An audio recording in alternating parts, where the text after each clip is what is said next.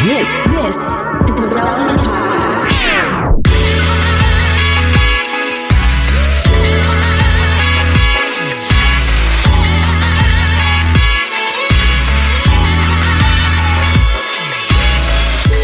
It's episode one thousand eighty, and it's the Relevant Podcast. Here in Orlando, I'm your host, Cameron Strang, and joining me from Loverland, Virginia, it's Jesse Carey. Hello, hello. In Nashville, Tennessee, our very own downtown Emily Brown. Hey, y'all. Derek is still in L A. He's with his wife celebrating an anniversary, I believe. Uh, so he won't be with us uh, today. But guess who is with us today? Who came back yesterday, last night from Uganda. Please welcome back author, podcaster, speaker, Jamie Ivey. Hey, guys. Ooh, How right. are you not asleep right now?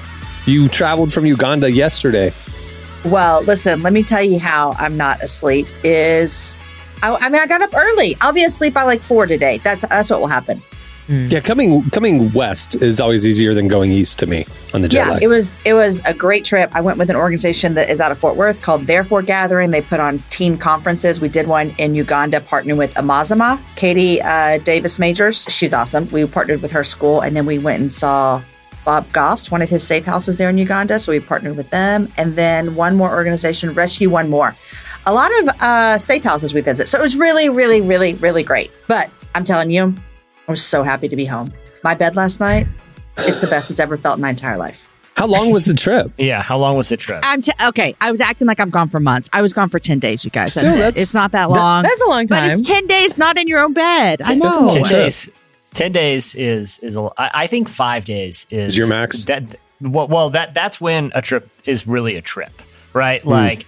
You know, uh, otherwise we're in long weekend territory. Once you hit that five, exactly, like long weekend in Uganda. Yeah, you know, yeah. That's just, yeah. But but ten days. I mean, you're you're reprogrammed to a whole new routine at that point. You know, whole new, and, and, right? Yeah, exactly. Th- so I get it, Jamie. Well, we appreciate you being on the show. I, after I, I think it's awesome you got to spend ten days there because, like, I, up until COVID, like my international travel was like because of co-parenting.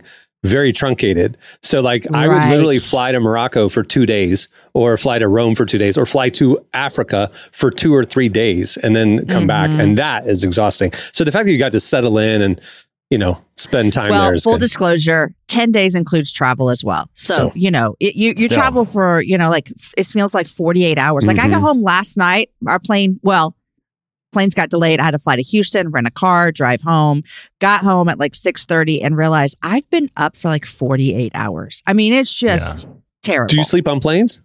Not very well. Yeah, me neither. I'm back there in the back, you know, with the regular people. So I wasn't laying down. I know sometimes you guys travel, you get to lay down, go to sleep, which it's a whole different experience. Uh, not internationally. Those tickets are like ten grand. Okay, I have flown first class internationally before, and I'm just here. To, I didn't this time. I've flown it before. You know, you got the miles, American, all the thing.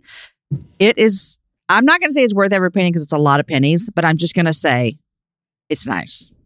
From from what I've seen on like, you know, random videos on online, it does look very nice. But it also sometimes strikes me as like, you know, I could get this same experience at like, it, you know, just a, a, a nice like hotel, you know, not for, paid for eight thousand dollars. Yeah, yeah, ex- exactly. Like, or I could just sit in a seat for, for, for, for four hours. Here, here's my, here's my issue with plane sleep. If, if you guys don't mind. I don't mind, please. I can, the, the problem is no one, no airline has designed a plane that has adequate solution for where your head's supposed to go. If you don't have a window to prop that one hundred percent head on, it's just bobbing around there and you keep waking yourself up. Now I have seen, I don't have the, do you not know about the headrest? Corners, they, they, they don't, don't work. It depends on how tall you are, where you lay, or whatever. Like you just can't. They go up and down. I know they do, but they literally are just not the work. I, I bought a special pillow for this trip. I'm returning it. It sucked. It was terrible because they, I'm a window guy for this exact reason that you can just lean your head on the oh, side of the plane. I'm an aisle girl, one hundred percent. Yeah, mm. yeah. I go window because I want to sleep. But mm-hmm. he, I, I was on a plane one time and a guy took off his belt. Okay, Oof. and mm. he put it around the back of the headrest. Around his forehead. Scary. Oh, wow. So the belt, so the belt was keeping his head in place so that he could close his eye. Because I'll do the thing where I close my eyes, my head's just like bobbing, bobbing yeah. up and down. It's terrible. You you, you keep waking you yourself up. He's strapped in. It, he strapped his head to the seat with his belt, and he, like it, I sometimes I'm like, I wish I didn't have the pride to to prevent myself from doing that, that because it looked innovator. Like he slept. That's what I'm saying. Yeah. Did you like, see the the clip of the lady who bought three seats together yes. in the middle uh, and then plastic aisle, wrapped plastic wrap? And then once they took off, she got out her Saran wrap and wrapped all three. I'm going, if I'm the person behind I'm them pissed. Or in front, no. because you're putting your Saran wrap on my seat. Yes. Why would like if I'm sitting in front of you? Was, she made her own little first class. She wanted to make herself cave. Like a little a little cave, a privacy cabin, like first class. So she wrapped the entire perimeter of all three seats to make a little apartment. Which in the middle I have of the plane. To ask, is th- buying three seats really that much cheaper than just buying one first class ticket? That's a good wow, point. That's a good question. But listen, also, this this guy was on my plane last night. His wife and his son were sitting behind me, and apparently he got upgraded. So he was in first class, but the entire flight, he came back and hung out with them. I literally was like, sir, if mm-hmm. you want, I'll trade you seats. You can sit here next to my daughter. She's lovely. I will go up to first class. Like, I'll leave her to go up there because you're apparently not enjoying this. He kept walking back and forth, back and forth. Really bothered mm-hmm. me. I was like, sir, leave your wife and kids. Go enjoy it or give it to her. Just somebody I'm, I'm take sorry, it. That's the that's the yeah. move. I can't believe he didn't give her the upgrade. They switch sometimes, but it just was a lot of switching, and it was just I just was just like, this is too much. Somebody go lay how, down what, and take a nap. How long was that flight? Like where were you flying? Nine hours. From? Oh, that's a okay. That was the what second was your flight. Was it Amsterdam? Amsterdam? So Amsterdam to Houston, mm-hmm. Amsterdam mm-hmm. to. So Tabby. You drove to Houston? No, why I flew out of Atlanta to meet the team on the way there. We were supposed to fly to Atlanta. That flight got delayed. I wouldn't have gotten home till like midnight. They switched me to Houston. I rented a car and drove home. While my That's daughter slept while my daughter hours. Slept the whole time. Yeah, three hours. Yeah. Yeah. Gotcha. At one point, my wow. the car, you know how the cars, the new cars these days will say like it gives you like a warning or something. Driving home, this is so terrible from Houston yesterday. A a Caffeine, a cup of coffee come, came up on the screen and, and the car told me you should stop for caffeine. It literally told me that. And I'm like, how do you know I'm so tired? Maybe I'm swerving all over the road. Yeah. Maybe it was like, you need some coffee. You this need to bad. Stop, man, before you get in a wreck. But I made it home safely. Maybe, was it a thing of like every two hours no, after a certain time of day? I was just, I wasn't sleeping, but uh, maybe I wasn't at my best. Because my my car has has a camera inside the cabin, and if I'm not looking at the road or if I'm not as alert, it's it'll not, like it wasn't that nice of a car, like it'll yell at me. No, yeah. Huh. Anyhow, I'm here. I'm, we're so glad. I don't, by the way, I don't I, I don't like that feature. By it's the way. Rude. I'm like, mind your car. Business. Yeah, exactly. I'll have coffee when I want coffee. Car. Last time I checked, you're a car. You're gonna be lucky if you get. You know what? I'm not gonna give you gas. How do you like that? You're gonna go without gas, and I'm. I haven't checked your oil, to be honest, I think ever. So keep it up, Car. So don't tell me what to do. There's yeah. other things yeah. we could talk about. Jesse, I heard that, I, I heard a couple of days ago, speaking of cars, that you finally have d- parted ways with your old truck that you've had for fifteen years. I did. I, I can't did. believe More this. Oh, wow. I know. Were well, you sad? Uh, did you love that truck or did you hate that truck? I was pretty indifferent about the truck. no, no, the problem was, as I've mentioned on this podcast, I've you know I've become very involved in the in the local little league uh, uh, situation, which involves carting around a lot of kids, and so we needed oh. a third row. You know, we needed a vehicle where I could I could we could get more. You know, you can't just stick them in the back of the truck. Yeah, so think all the kids you can stick in the back of the truck. I still love doing that as a kid. Who's saying I didn't do that? Uh, no, uh, uh, but but yeah, I, I I parted ways, and we we have a we have a new a new vehicle, a, a Volkswagen Atlas, which which we've been enjoying. Um, but but yeah, I was you know I'm not real sentimental about cars. Yeah, mm. like I, I don't I don't really get to it. My my my my dad growing up had, had a had a used car lot. And, mm. y- you know, so we had different cars all the time. So I just never got, never got too attached, but I, but the truck held up well. I was saying, you know, when somebody I, has a truck, as long as you had that truck, I, I thought surely it's just because he just loves his no, truck. No, it, it was, it was laziness and indifference. Uh, two factors that play into, I would say, most decisions I make in my adult life. yeah. Yeah. Do you know, like name yeah. the truck, have like a whole story for it or anything? Laziness, indifference, convenience. That is my triune of decision making. What's the most, what's the least amount of work? Uh-huh. Uh, uh, you, you know, what, what, you know, how much little thought or work do I need to put into something? And usually that's, that's, that's why I'm making the call. And that's what happened with the truck. I do have one one. I was talking to the guy because I did it. I did it on Facebook Market. I sold it on Facebook Marketplace. Oh. Okay, um, and, and it sold with within an, an hour. I had I had someone. I, I assume you know, there's not many cars on Facebook Marketplace, so you know, you, you assume there's incorrectly. There's a lot. Really, you assume yeah. incorrectly. Yeah, Oof, I yes. had I had it up for an hour before I had someone tell. Anyway, so the guy comes to my house, and you know. I, this is the only time, Cameron, to mention to, to, to that I felt is sentimental, you know, and I was like, hey, you know, um, uh, just out of curiosity, you know, who's who's the truck for? You know, the guys we, we got to chatting, you know, he's a family man. And he's like, oh, my sister has a bunch, has some property up on the Eastern Shore. And the driveway is really long and it's really a hassle for her to haul the garbage to the to the curb. And so we needed a truck that once a week could uh, I could fill with garbage and take it up a wooded driveway. I'm like, hold on, you, you could have just said it's for my sister. You it didn't have right to tell there. me that the sole reason you want this truck is to haul garbage up and down a driveway. Like the truck is becoming it, it, it less than a garbage truck. They, they are just tossing raw garbage in it and driving it up. It's not even going anywhere. It's not even doing, it's not like, yeah, at least it's going back and forth to some cool, you know, recycling center. They're just going, they just don't want to cool walk up the driveway. Well, something, something. You, you, just because you don't want to walk it up a driveway. So you're using a truck that I've, that I've spent hundreds of hours of my life in that uh-huh. I, that I brought my kids home from the hospital in is a glorified, you know, just garbage truck to you. It's a wheelbarrow. Deals now. off. Yeah. Deals off. Yeah. Was there a part of you that really wanted to say like deals off? Because I would be like, you know what? Actually, I, I have a different offer.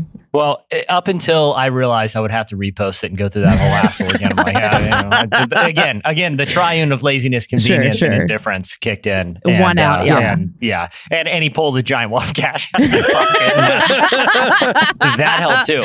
When he, yeah. when, when he told me this was a cash interaction, I'm yeah. like, all right, do whatever you want with it. I don't care. That eased your sorrows just a little bit. Life goals to be at the point in your life where you have so much property that you need to buy a truck just to haul trash once a week. I yeah, mean, that's like really. I, I Again, I don't know if it was even that far. To be honest, like, I'm assuming, but that's just an assumption. Maybe he's buying it just because of your exact reason for keeping it so long. Laziness and convenience uh, and convenience indifference. And yeah. indifference. Yeah. yeah. Anyway. All right. Well, we have a great show in store for you today. Coming up later, we talk to Henry and Alex Seeley. They are the pastors of the Belonging Co. in Nashville. You probably know the Belonging Co.'s worship. Uh, they're one of the leading worship churches in the country. Um, the likes of Carrie Jobe and Natalie Grant and others uh, lead there. Uh, but uh, Alex and Henry Seeley are the pastors, and they're joining us today. Also, uh, we have your feedback at the end of the show. And right now, stay tuned. Up next, it's Relevant Buzz.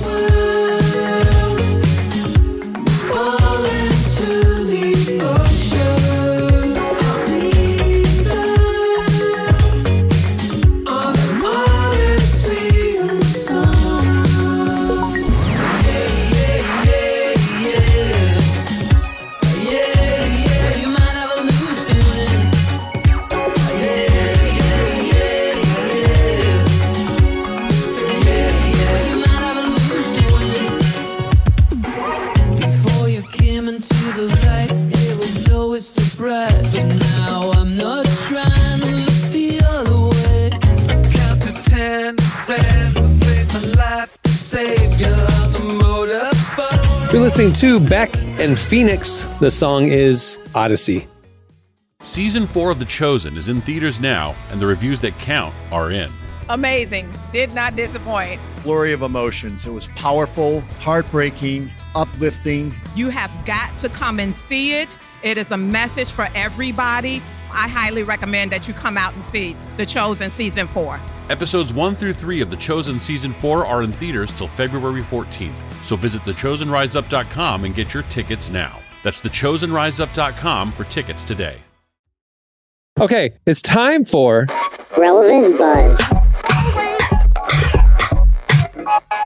Guys, hold on. Before we get to this, I, I haven't thought about this, and I was hesitant. I'm hesitant to even say it, but it's an ethical dilemma. And you guys let me know if I was in the wrong here. If this was Ooh, manipulative, I love this. Okay? Um, again, I would never have thought twice about this, but since we're talking about the car sale, because it was done through Facebook, it's linked to a Facebook account, right? right. So I was just curious, and, and the person's, co- the guy's coming to my house, okay, right. for, for the car. And so I'm going to, I'm going to go on his profile and just learn a little bit about him, you know, really? just to see who I'm dealing with here. Yeah. So oh, I yeah. clicked on his profile, yes. kind of click it. Jamie, you would do this, right? If someone's coming to your house to, yes. to buy a car. If they're showing right? up to your house, yeah. Yeah. Yeah. I've never and, sold and anything on this thing, so I, I don't know. Okay. So it wasn't like I was suspicious. It was more or less kind of curiosity. Who's this okay. person? For sure. sure. So I went on his profile and, and, and, and kind of was just perusing around. Seemed like a normal guy, a, a family man.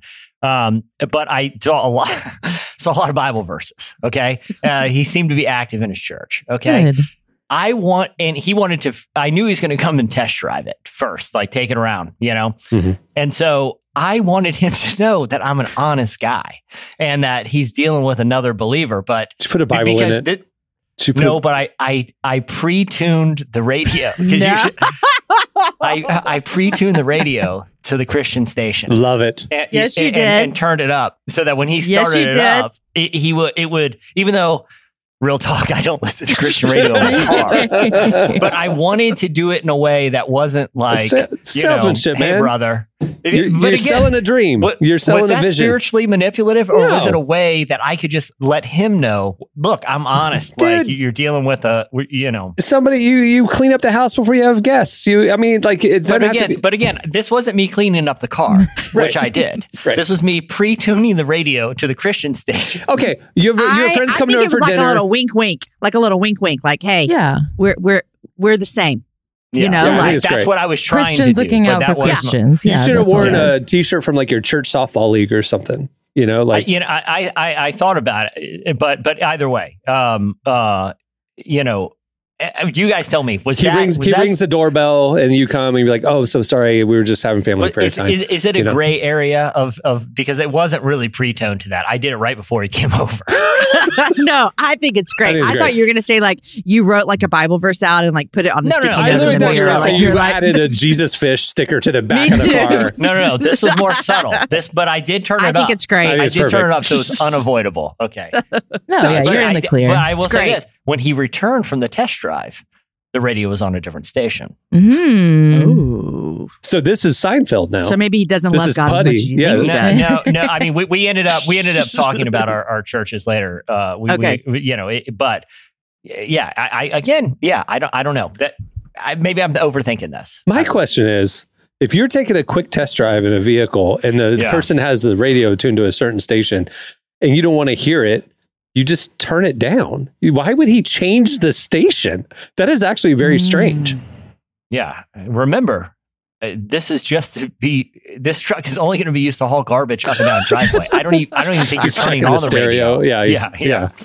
Yeah. I don't know. Again, I haven't really thought about this since a few weeks ago when I sold the truck, but uh, now that you guys bring it up, it's, you know, it's a difficult situation to to reconcile here. Yeah.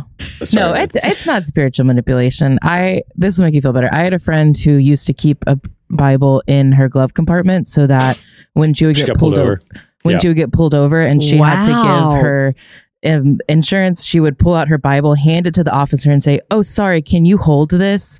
While then she grabbed her insurance. one hundred percent Okay, that might be spiritual manipulation. Oh, it right was. There. But she got pulled over a lot, so she kind of needed some some help on yeah, her side. That, wow. That's borderline using the Lord's name in vain. But I will yeah. say, so speaking of this scenario, I was moving I, years ago. I had uh, I was interning at Relevant in Florida, and so I had all my my school stuff. I was still in college, and and I was taking courses like remotely because I was living in Florida. Anyway, um. I, one of the class at the time, this is how th- this ages me, but also even at the time it was very dated, but it was O R U at not a great time. Anyway, you, if you were taking correspondence classes, you had V H S tapes. Okay. Oh, the, wow. the lectures were on V H S tapes. And wow. I had really? to take, yes, I, and just and, to be clear to everybody, this is in the two thousands. This isn't the nineteen nineties yeah, or eighties this, or whatever. Yeah, so. Exactly. This, this is, D V Ds this is, were definitely a thing at this point. D V Ds. Yeah. This yeah. Was, yeah. yeah, exactly. And so was the internet. Okay. It wasn't, but, yeah. but either way. not nineteen seventy-three. Right, right. Exactly. Well, this was like two thousand five. Oh, or but you either was. Way. Yeah. Uh, yeah. yeah.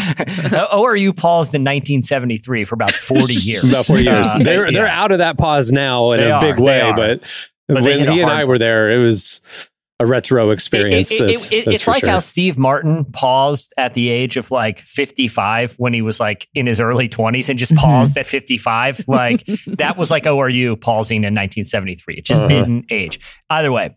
So I'm driving back from from Florida up to Virginia, and I have all my stuff in my car, but in my front seat is a, it, there were so many of these V H S tapes, and they, I had to take Bible classes in Christian college, and it was survey of New Testament. And it was, I put them like in like a gym bag in my front seat, and I had all my stuff. Anyway, driving, get pulled over. And at the time, Cameron, you, you knew me well back then. I, I kind of had longish hair. I it wasn't the most uh, um, reputable looking young man, mm. and I got pulled over. He uh, liked the all, emo. He liked he liked the the yeah. the ska. It, oh, I was thinking you had like a puka shell necklace, like that kind of vibe. Uh, he did. He not not during this incident. Okay, but I'm okay, sure okay. There, I'm sure there was. I'm, I'm sure at some point I owned one. But either way, I'm driving. I got out of state plates. I got kind of a mangy looking dude. I get pulled over in, in like South Carolina or Georgia. And the cop is very convinced that I have illegal substances that I'm trafficking through the state. Like no he is, wow. It, it, like he actually, you know, I mean, he says that, right? He's like, I know there's, there's things in this car. He's like, I'm going to actually ask you if I have your permission to search the car. And if you say no, then it gives me probable cause, because why would you say no? So he's like, true? We can do it the easy way, or we can do it the hard way. That's the easy manipulative. Way that, I, well, he goes, the easy way is I search your car. The hard way is we get dogs out here and you're stuck on the side of the road. I'm like, well, dude, search away, search away. I was a clean living guy. Anyway, the first thing he does, he's like, can I look in this gym bag here? And I'm like, yeah. He unzips it and he sees Oral Roberts' Survey of New Testament, about fifteen volumes of V H S tapes. He goes, I'll never forget. He goes, son, are these your, uh, he was very uncomfortable. Are these your, uh, religious tapes? I'm like, yes, sir. I watch them all the time. They're my favorite thing to watch.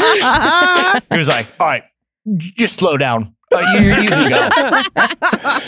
Every ticket I got in high school, I, I played up the church kid angle as well. Like yeah. turning on the Christian station as they walk up to the car so they can hear the Christian music playing, or I get pulled over. Where are you, where are you going? Well, we were just leaving youth group at church, you know, just and delivering that kind of, supplies. Just, wow. just definitely wow. every conversation yeah. was making them know I'm a good Christian kid. Like, I, I'm sorry, I was going too fast kind of a thing. But here's what I learned from your story, Jesse, is if you do want to transport drugs, you know, across state lines, yeah. just put it in a bag full of like religious tapes yep. and then one hundred percent. You're good to go. It, it, Because hollow I think out the V H S in- cover, just yeah. fill it with a brick of cocaine, and you're yeah, good. I think, yep. Yeah, I think even for someone who might be a Christian, encountering someone with a gym bag full of religious V H S tapes, it's a it just makes it's, you a little uncomfortable. Like yeah. I don't really. It makes me uncomfortable right him. Now. like, like yeah. meeting somebody who carried that around their front seat because they yeah. love it so much. I just I never they never leave my side. I never know when I want to pull over and just pop in a new lecture on the, on the on the on the book of. First Peter, you know, uh, who hasn't been there, officer? All right, it's time for Relevant oh Buzz. Uh, tell us what's happening at the intersection of faith and culture this week, Emily. Um. Okay, we speaking of just bad Christian manipulation, uh, oh a Sacramento mm. restaurant has found itself at the center of this scandal involving uh, the hiring of a priest to uncover any wrongdoings committed by its staff. So um, this a restaurant, yeah, a restaurant hired a priest to come in and basically coerce their staff into confessing their sins.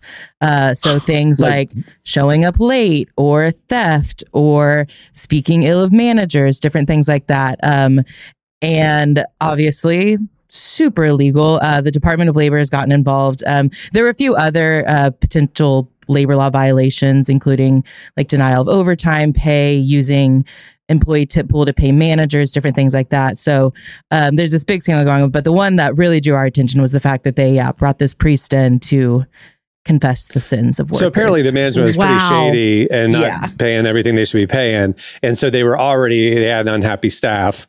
And then to squash the the, the up, uprising, they brought in a priest and forced everybody to meet with the priest to confess their sins at the restaurant. Yeah. That is so funny to me. I'm having trouble seeing what the problem is. Father, forgive me. I've been over delivering and working too hard here, Father. You know?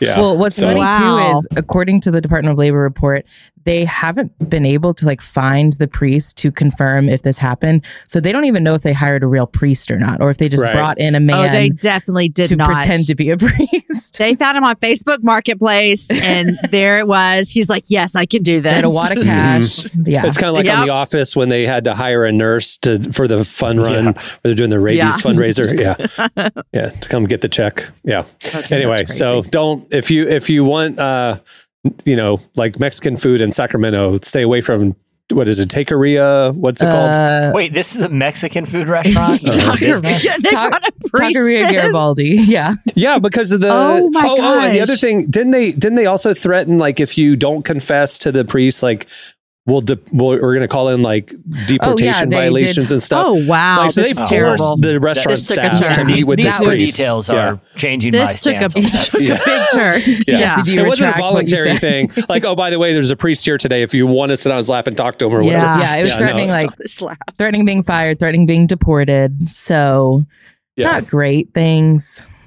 Yeah. Yeah. So yeah, avo- I was picturing this as like a little, you know, H R bonus here. Like, hey, you know, you can yeah. you can come in and, and talk to H R. It's not like a mental health service that they yeah, provide. That's what yeah. I was picturing. Yeah. yeah. These new details that you're the, under threat of deportation changes it just a little. And yes. their the staff was, you know, obviously primarily immigrant and Spanish speaking and stuff like that. It's a very Catholic, you know, nation. Uh, and so it's like the threat of like, I can't lie to a priest. I mean, like mm-hmm. they literally were coercing them in every possible way to, you know, trap them and get them in trouble. So, and then once they had the goods on them, then they used that to keep them trapped and working there. So it's, a, it was a terrible situation. Yeah. It had a funny I, I, I headline. I wasn't realizing we're dealing with blackmail here. Yeah. It's really what it was. This was just a yeah. cool just little a fun bonus time to confess office. your sins of the workplace. No, no. Kind of dark, kind of dark. What else is going on, Emily? Um, I know we've talked about this a lot, but it really just is a big issue we need to keep talking about. Uh, church attendance is, uh, according to a new study, still below pre-pandemic levels. Um, so in twenty nineteen, uh, about thirty-four percent of Americans were attending church. Three years after the pandemic, it's still only up to thirty-one percent. Um, mm. And it just really hasn't been growing much. Um And, you know, a lot of churches are just trying to figure out what can they do um, differently. Um, I do think it is important to note that uh, there are a lot more live stream services. Um, about forty percent of people say they're still watching like online church. Um, so that is kind of affecting the numbers, too, I think, of like in-person attendance versus who's at least tuning in online. But, um, you know, it's just something that we need to keep our eye on. It's very interesting. And I wonder, like, there will be so many things that we look back from what COVID and the pandemic and everything, how mm-hmm. it changed not only like our lifestyles, but also like how we do community and how we do life. And I think this this is one that we can look back, that we'll look back on as a church and say this was so, so hard for us. I mean, even just being in Uganda this year, this last couple of weeks, dear Lord, when was I there? Like I just said this last year, this last couple of weeks, even being in Uganda recently. A uh, mere hours ago. Literally yesterday, Jamie. Literally so yesterday. They talked about how the pandemic has has hurt so many of their community building things in their country. And so mm-hmm. it's worldwide. And I think it's going to be something we're going to look back and say, wow, this really, really um, affected the church. But also it's an opportunity for us to say, okay, so let's just say that it affected us, but now what do we do about it? And so I think that's interesting to see how churches are maybe combating the loss of attendance in that way. I think it's the drop is because of Jesse. Like people just being lazy and getting used to being lazy. Like I think there's more people like like mm-hmm. convenience because like we went through COVID, everything shuts down for three months, six months, a year, depending on where you were living. Uh, here in Florida, it was about six or seven days, a solid six or seven hours. days. Yeah, like a Jamie trip to Uganda. That was yeah. our COVID lockdown. Um, it was yeah. We, we, they, there it was. The, it was a Saturday. Actually, it was a Sunday. It was my birthday, March fifteenth. But the, yeah, no, the, uh, but yeah, so, but I think people, oh, well, we can't go to church on Sunday. And I think people just got out of the habit. And I heard, I have so many friends that we would go to church every Sunday. I mean, it was our community. We got to lunch afterwards or whatever. And they haven't been to a church in three years, you know, like because they just got used to not going to church. And then it's just like, oh, I have two weekend days now. And it's like a totally different thing. And I think they just got used to it and there's no real impetus to go back, you know. Can I ask this question? And I don't mean to say anything poorly about anyone that, that those are your friends that is choosing to do that. It's, obviously, it's a lot of people. We see the statistics. But it makes me wonder, obviously, going to church does not make you a Christian at all. Going to church, it's just not like, oh, check, I'm in good standing with the Lord. But it is something that God is like, hey, I want you to gather with the people. It's a, it's a way to worship. It's a way to grow, all the things. And so we believe in it. It makes me wonder if that percentage of people who aren't going, maybe they also are not as strong in their faith, or maybe one hundred percent their faith is even dwindled. So oh, it was like almost like this, thousand percent here's what we do because we're yeah. like Christians in America. And now it's like, well, I don't even really think I believe all this stuff anymore. Well, see, but my friends, they haven't like deconstructed or anything like that. They would say all the right things, but like, is it a passionate part of their lives? Is right. their faith life robust? Is it central to their their their lives? No. Uh, are they cultural slash intellectual Christians? Yeah. Do they still listen to Mav City music and follow yeah. Judah Smith on Instagram? Yeah. Do they still read Lisa Turker's new devotional every morning? Yeah. Have they been to church in three years? Nope. Do they still drive around with V H S tapes of lectures on the survey of the New Testament? No, but but I think also, uh, Jamie, to your point, I think like, I, for all the reasons you just described, Cameron, people get it. You know what I mean? Like a lot of things are not going to going back to the way they were pre-pandemic, mm-hmm. uh, lifestyle-wise, you know? Mm-hmm. But it, I don't feel like that's necessarily an indictment on churchgoers. I think it's it's something for churches to be like, look, obviously people didn't feel like we were a critical part of their lives if they can just mm-hmm. stop going one day and never return. Mm-hmm. You know, they, they're returning everywhere else. We're going to sports games and stadiums and air travel and back in the office and all this kind of stuff because those things felt like things people wanted back in their lives. So like, I think to some degree it's on, you know, uh, the people who lead churches to figure out, well, how, wh- what, what can we, you know, how can we make ourselves so important to people's, to, the, to our communities that, you know, people want to come back, not feel right. like obligated to, you know? I, I'll be honest and, with you. That was me right there. Cause like I was visiting churches post COVID, my church actually during COVID, like the pastor left and like a whole bunch of other non-COVID related reasons, the church basically imploded.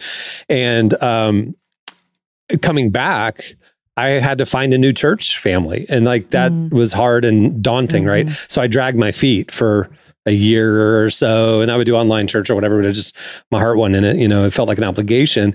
And because of Cohen, honestly, because of the stage of life he's entering in middle school and stuff like that, like I was like, okay, I need to get past myself and I need mm-hmm. to get us in church again, right? It's an important Uh, period for him. And so I kind of bit the bullet and kind of like, we just would visit around and it, it was just like been there, done that. It was just the same old, same old. Right. And, and so if, if you don't have a kid, like forcing you to do it, I can see why I don't need to, I can mm-hmm. fill that, fill this gap in other ways with other media and different things. But when we stumbled on the church that we've been going to for the last year and a half, and I went in for the first time, it was exactly what you were saying, Jesse. It was different. It was alive. Like the Holy Spirit was there. People were getting saved. They were doing outreach in the community. It was like they were making a difference. It was like a place I wanted to be. Like yeah. I hadn't seen church like this in years because mm-hmm. it was like, oh my goodness. And it opened my heart and my mind and my spiritual life again. Like it, it's almost like I didn't realize how calloused and almost numb I had gotten to things. And I'd become more of an intellectual faith. And it was just like my heart got opened up again. And I can't wait to be there every Sunday. It's, mm. it's, it, and I hope that people can find that, you know, like in their yeah. communities, because it really is like, I see the difference in my own mental health and emotional health and spiritual health before and after. Like those couple of years that I was just kind of not going or phoning it in. And then now it's just like, it's just life-giving if you're in the right place, you know? So yeah. hopefully, hopefully people can find that, but apparently not, not many are. V- and not get yourself some V H S tape, just pop them in on Sunday morning and, you know, yeah. try to get back when you can. Yeah. Yeah. yeah. Um, all right. What else? Uh, the last thing I want to talk about is uh, just the rising debt ceiling that is really facing everyone. But um, there's a new report that came out that honestly really shocked me.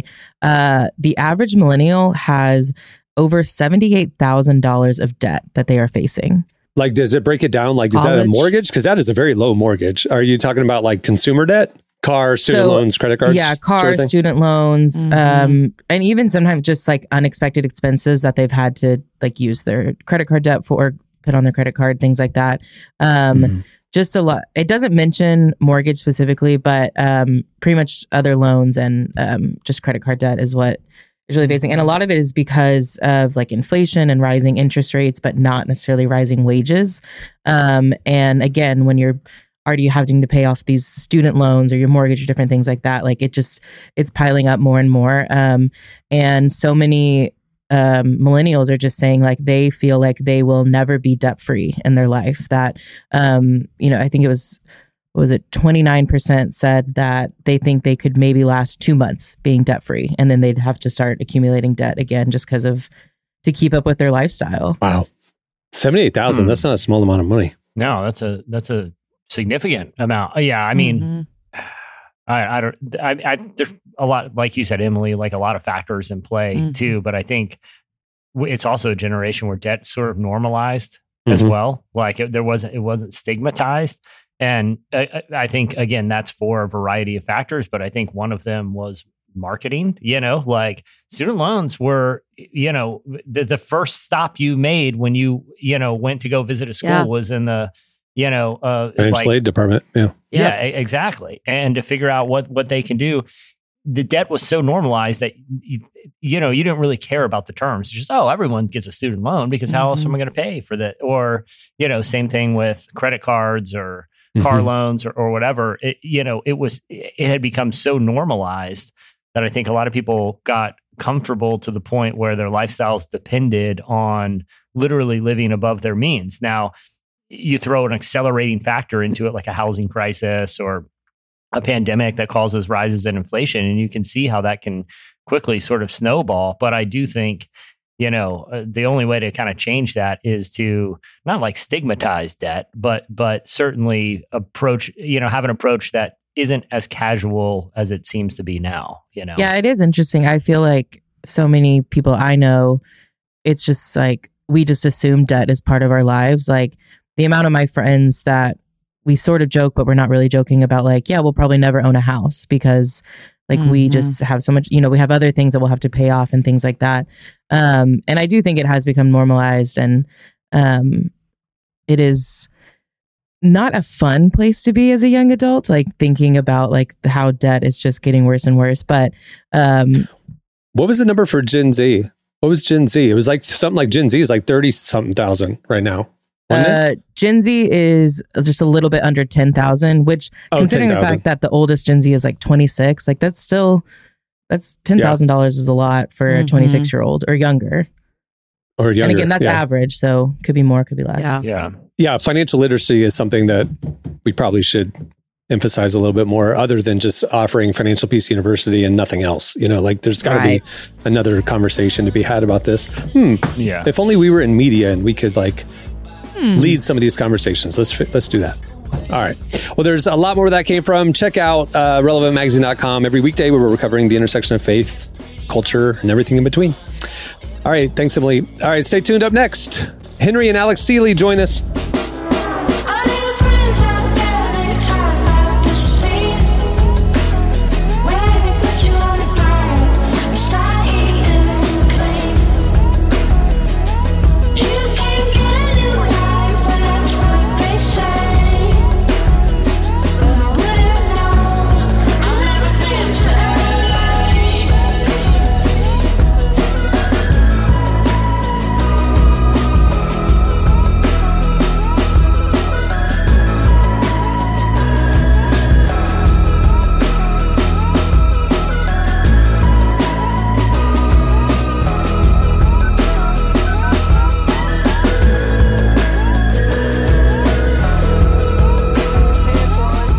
You're listening to Oscar Lange and Wallace. The song is I've Never Been to L A. Hey, if you like this podcast, but you might like it better if there were no ads, you can do that. Head over to relevant magazine dot com and sign up for Relevant Plus. For just a couple bucks a month, you get this podcast ad-free. You get ad-free unlimited reading at relevant magazine dot com, including the full podcast and magazine archives, our beautifully designed digital issue, and a little more. Uh, check out all the info right there on the Relevant Plus tab at relevant magazine dot com. Well, our guests today are Henry and Alex Seeley. They're the founders and pastors of the Belonging Co. in Nashville. Emily, who attends church there, sat down with them to hear more about the origin of the church and why they're so passionate about helping others create community, and also the pretty awesome worship stuff that's happening there. Here's our conversation with Henry and Alex Seeley.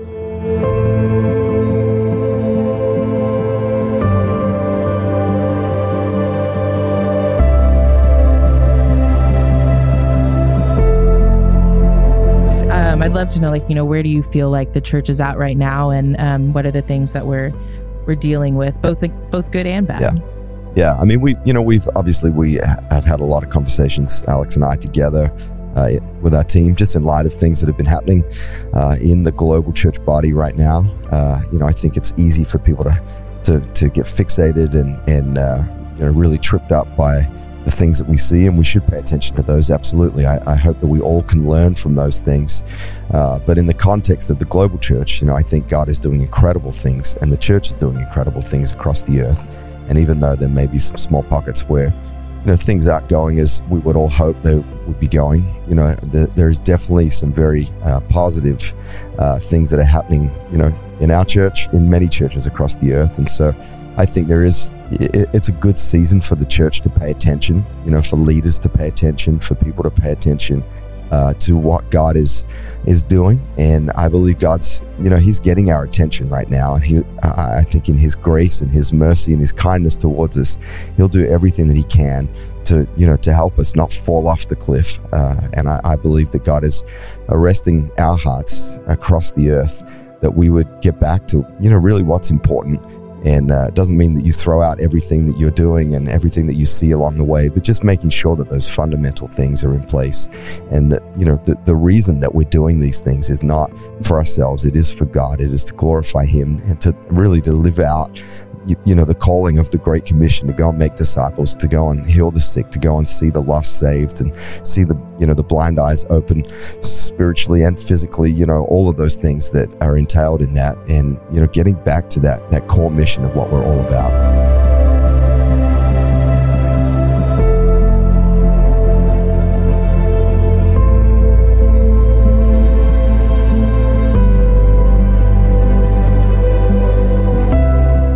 You know, I am curious, like, just you, all of these years in ministry, why do you feel like people struggle so much with finding a community? Yeah. yeah.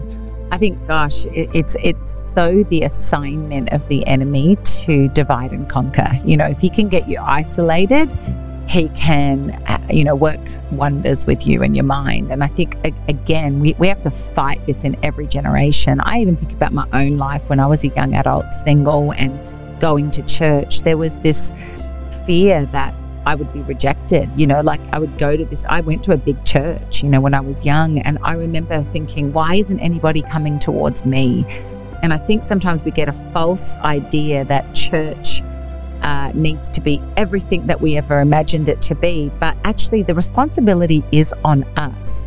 I believe church is there, and we've got a bunch of crazy people, broken people, great people, strong people, um, but honestly, it, the I, I've had to come to the, the realization that the church is there for us to be a part of. It's not there for us to draw from. You know, church is a two-way street. And, and I think if we can provide the environment, hey, this is a safe place. This is a place where we meet to celebrate God, but also you get to find your community of people. And that's not going to mean the whole church. I think we get into this false narrative of, I have to know the whole church. But, you know, if you work in a big organization, you're not going to know everyone in your organization, right? You're going to know the few people that you go to lunch with or you work in your area with, and the church is the same. And so we've just really tried to facilitate, hey, guys, we're going to make it as safe as possible, but the onus is on you to get involved, to get part of a co-group, to start to serve. Like, we're going to make it as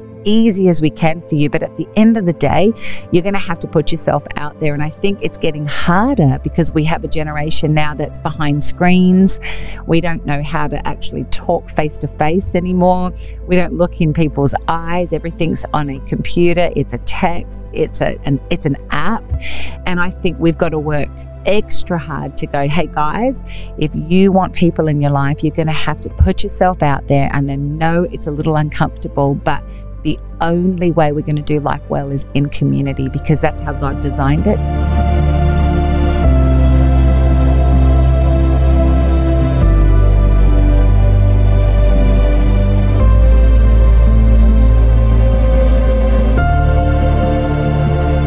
Do y'all have um, just a message that you feel like young adults need to hear right now, or any sort of encouragement? Wow. Oh, that's huge. Yeah. That's a big question. I, I honestly think more than ever, I think young adults right now, they, they want authenticity. They want to see that Jesus is reflected as the real Jesus. But I, if I could say anything to young adults, is that pursue the Word of God and the presence of God relentlessly, because if you seek Him, you'll find Him. Yeah. I think if I can add to that, you know, I, if I look back over my thirty years of walking with Jesus, you know, there's been many times, especially in the early days, where I got offended by things, or, you know, things people said, or ways that I felt that I'd been treated. Uh, and, you know, some things that leaders even said to me at times that I got offended by uh, and felt rejected by, but I missed the fact that actually they weren't trying to reject me, they were trying to correct me. And because in my immaturity, I didn't understand that at the time. And I, you know, I understand that, you know, some people have encountered, uh, you know, actual church hurt and church abuse. I understand that. But at the same time, you know, church hurt is a word, you know, is a phrase that is getting thrown around like crazy right now. And and listen, if, if you are hurting, I'm not saying that what you're feeling is invalid, but I do want to tell you this. Anything... Any, anything, any relationship in life has the potential to hurt you. You know, like that is that is part of being vulnerable with people. Uh, and sometimes we get offended by things along the way. And sometimes it's just that we've misunderstood.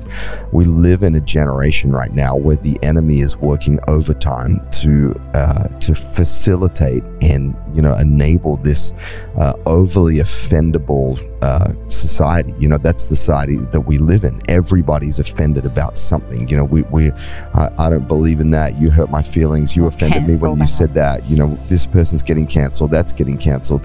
And, you know, if we buy into that, especially as believers, we actually shortchange ourselves and shortcut ourselves from stepping into the maturity that God has for us, yeah. because we're going to spend our spend our lives on the sideline carrying offense rather than realizing, actually, that person probably wasn't trying to reject me. And even if they were, let me learn from that situation. You know, let me learn what I can and grow from it, because honestly, I am the person that I am today um, because I've walked through the hard moments yeah. and the hard times and learned how to bring it to God and say, God, I don't understand this. And it doesn't even necessarily mean that it was right, yeah. but actually bring a maturity that we can stand up on the on the truth of the gospel and unashamed of the gospel, not fearful, not having to, you know, pick it for the sake of the gospel, to actually show the gospel through love, because mm-hmm. we're not insecure about our faith. We actually understand yeah. that the Word of God is the roadmap to the most blessed life that you can ever, you know, live. And sometimes that's going to offend our flesh, but we've got to realize God sees a bigger picture than we do. And so I would encourage you today, you know, if you feel offended, if you've got some sort of offense that you're holding on to, that's a poison that's not hurting anybody else but yourself. And it doesn't mean that what happened to you was right, but I do believe that the power of the Holy Spirit, God can heal your heart and help you to move on from that pain and step into the best days of your life. So receive that today.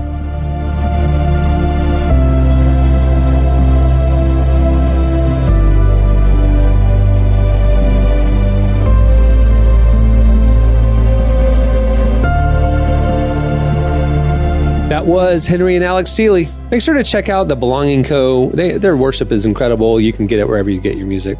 All right, stay tuned. Up next, it's your feedback. Run it up, run it up, run it up, run it up, run it up, run it up, run it up, run it up. I see you walking in place, it's time to run it up. I see you walking in place, it's time to run it up. You was sleeping with disease, I went mouse mode for the cheese. You went rat mode, you a snitch. Took the back road, now we rich. Now we educated and we celebrated. Check the reputation in my presentation. I done demonstrated other dedication. Now they follow me, trying to replicate it. I was devastated, underestimated. Bring it back home like it's renovated. I was irritated, unmotivated. Math wasn't math and wrong, calculated. vacations with no visitations. I had limitations that I innovated. Had to go pro, I couldn't go basic. Had to run it up, went gold chasing. Ever felt pain, had to embrace it. Never pitch pause, cause the world waking and my heart racing. You're listening to Two Live, bruh. The song is Run It Up. Everybody in your crew identifies as either Big Mac Burger, McNuggets, or McCrispy Sandwich. But you're the Filet-O-Fish Sandwich all day. That crispy fish, that savory tartar sauce, that melty cheese, that pillowy bun. Yeah, you get it. Every time. And if you love the Filet-O-Fish, right now you can catch two of the classics you love for just six dollars. Limited time only. Price and participation may vary. Cannot be combined with any other offer. Single item at regular price. Ba-da-ba-ba-ba. Okay, it's time for your feedback. So last week we got, I don't know why we were talking about TikTok videos, uh, but we asked you for your favorite kind of weird TikTok videos. Send it in, we'll play them. And we were watching them and we realized you have to watch these. This is not an audio experience. Like we're watching a person fill a dump tr- toy dump truck, Tonka truck with nachos. Like we can't exactly play that on the podcast. So uh, if you want to see the videos that y'all sent in, go check out the mentions at, Re- at Relevant Podcast on Twitter. Um, anyway, so this week's editorial question of the week. Hey. We were talking about Christian manipulation, getting out tickets, things like that. Not Christian manipulation in a bad way. We're not talking like abuse. Okay. We're talking about little things that we've like all done way. or experienced to kind of let the other person know, like, I'm a good person, to get out of trouble or to soften a situation or something like that. So uh, Jesse pre-programming his truck to cater to his Christian buyer. Uh, me, you know, telling every officer that's ever pulled me over that I was just driving home from church. That kind of stuff, you know. Uh, so hit us up on Twitter and let us know the funniest or most egregious Christian manipulation. But don't, I'm not talking about pastoral abuse here. I think these are going to make us here. Feel a little uncomfortable, maybe. Like a little Christian wink wink, you know? I feel a like little, that's what yeah. yeah, a little Christian culture. I yeah. like it. Yeah. I had a girl in my youth group when Gosh. I was in teen, when I was in I had one school, too. Tell me, tell me that God told her grandmother that her and I would be married. Now, I'm not, I wouldn't marry her grandmother. And that's your wife that today. Would, spoiler alert, I did marry this individual. Uh, so I think, I don't know who grandma was hearing from. But, wow. Uh, I, I feel bad for girls in youth groups with how many lame guys have told them, by the way, God told me you're going to be my wife. Like, how does she get out of that? Like, sorry. Can I tell you the worst spiritual manipulation that was yes. ever done on me? That is not yes. like a bad story of a pastor or whatever. But yeah. I broke up with this guy. And one of my reasons, legit, it wasn't like God told me. It wasn't like I'm going to date Jesus, all those things. It was legitimately like I had just become a Christian and he was not a Christian. And I'm like, I think I just need, it's not working, right? Yeah. So break up. Um, he comes to my house with a Bible in hand and said he wants to talk to to me. And he brought a Bible. He had to have just gone and unwrapped that from the local Lifeway because I've never seen a Bible in his hand ever before. But he comes to my house with a Bible and said he wants to talk to me. That is spiritual manipulation, right? That's pretty good. Yeah. That's yeah. a good yeah. move. The, the, the I didn't worst, get back with them. The worst, though, because I encountered this going to a Christian college. I, I encountered, I saw this out in the wild. You know, somebody, one member wild. of the couple telling the other that God told them that they needed to break up. Yeah. I don't, even if you genuinely feel like that, this is a pro tip for anyone dating out there. Even if you genuinely feel like that, don't put this on God, okay? Because then it's like, wait, they, that person's getting break up by two people. First, they don't, they're not going to have a boyfriend or girlfriend rejected anymore. Me too? Se- second, like, yeah. they're like, so you're telling me God's breaking up with me? Like, it, it, it, just yeah. don't play that card. Just go into, I know it's uncomfortable. No one likes it. But no one likes having a breakup. But there's, do not play the God yeah. card in that situation. The God card doesn't bother me as much as the I'm just going to be dating mm-hmm. Jesus. Yeah. And then they end up getting with Chad about six weeks later. Exactly. Just like it usually means there's a Chad mm-hmm. around the corner. He's right uh-huh. there. That, because what they're insinuating there is that when they inevitably move on to their next relationship, that them and Jesus broke up. Wow. Wow. Wow. That's true. I mean, that's what that's they're saying. True. That's what, that's what the implication, you know? It gave Jesus I a couple a months who, and then yeah, that was yeah, done. I, t- I told him, I told I him, to listen, to Jesus, I to- Jesus, I talked to your dad. He doesn't want us to be together anymore. Jesus, I talked yeah. to your he told dad. us. No, I had a friend who... God, your dad called me. That's the implication. I had a friend who, you know? His girlfriend broke up with him because she said she felt like she was called to the life of Paul, you know, supposed to be single. Um, and then a year later, she was already engaged. So I guess that life was pretty short-lived. Was, yep. um, but yeah, just never a good idea to like use scripture or God as as a reason. I only if you're trying to sell a car or get out of a ticket. That's the only two times it's okay. Yeah. I was praying I was praying about our relationship. And mm-hmm. I really feel like God's telling me that you're called to singleness. You know, I mean, I can't argue with it's it. It's not me, it's you. It's, God wants yeah. you to be single. It's not me. It, you know? He's calling you to it. He's calling me That's to date terrible. Chad while you are being called to singleness. It is what God yeah, wants. I mean, I'm sorry. We can't argue oh, with man. This. I, I mean, I love you. Yeah. I would love to keep dating but, oh, you, but gotta God be obedient. You told me that you need to gotta not date me. Lord. Yeah. I mean, look, I mean, this is my cross to bear. Yeah. I mean, this is, I mean, Paul. Yeah, this happened to Paul when he was in high school too, and that's why, you know, look at him. He turned out fine. Yeah. You know, I mean, it didn't end well technically on for his earthly life, but yeah. Yeah.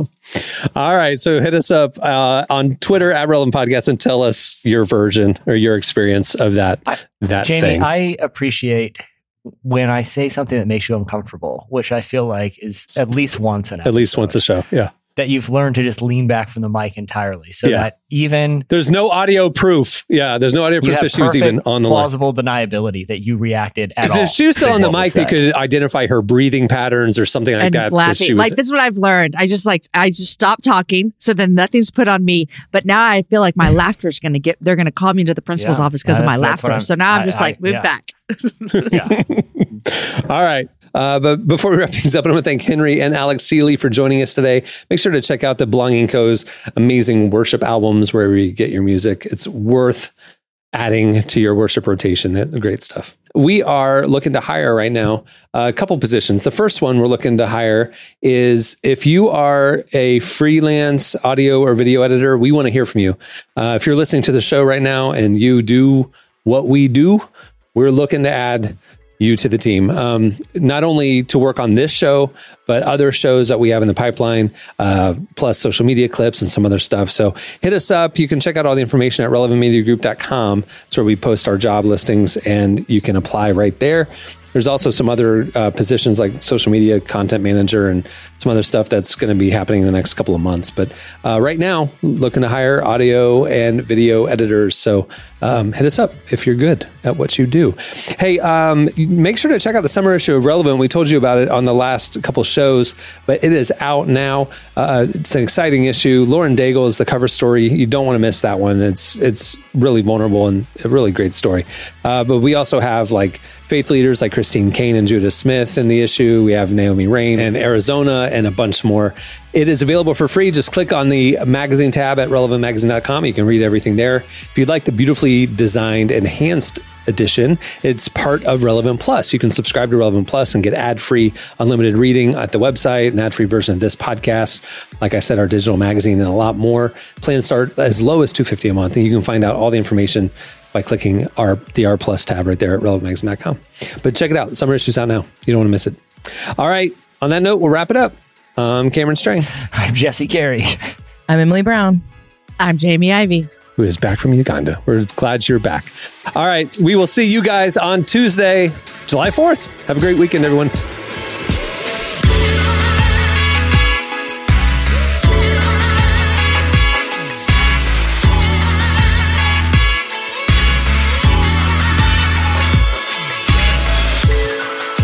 Thanks for listening to The Relevant Podcast. Check out our features, interviews, and news updates every day at relevant magazine dot com. And make sure to follow Relevant on Facebook, Twitter, and Instagram for the latest.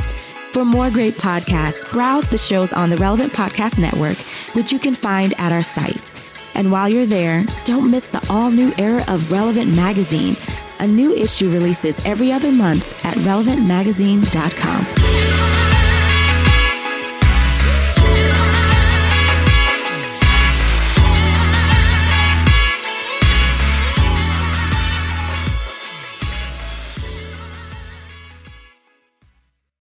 I'll have coffee when I want coffee. Car. Relevant Podcast Network.